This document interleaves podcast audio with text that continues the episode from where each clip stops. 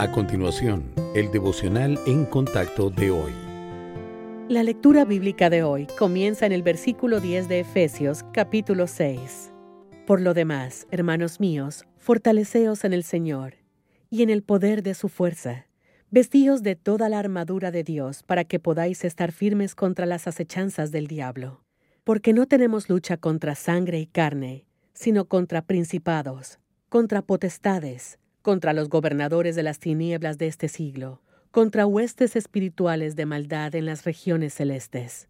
Por tanto, tomad toda la armadura de Dios, para que podáis resistir en el día malo, y habiendo acabado todo, estar firmes. Estad, pues, firmes, ceñidos vuestros lomos con la verdad, y vestidos con la coraza de justicia, y calzados los pies con el apresto del Evangelio de la paz.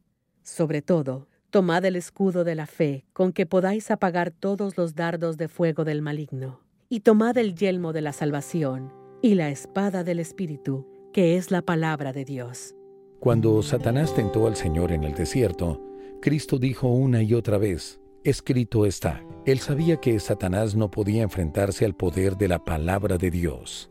Efesios capítulo 6 describe la armadura espiritual del creyente, la provisión del Padre Celestial para sus hijos cuando enfrentan la presión del enemigo. La mayor parte de la armadura es equipo defensivo. La única arma ofensiva es la espada del Espíritu, que es la Biblia, y ella es nuestra mejor arma en las batallas espirituales. Sin embargo, no se puede recordar lo que no se conoce, por lo que es importante pasar tiempo con el Padre Celestial cada día, estudiar las sagradas escrituras y confiar en sus verdades de corazón.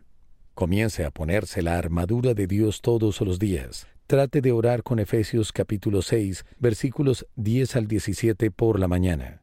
Y si tiene luchas con un pecado en particular, manténgase alejado de las situaciones que hagan más probable esa tentación. Incluso puede resultarle útil tener un compañero al que pueda rendir cuentas, alguien que pueda ser sincero con usted y con quien se sienta cómodo.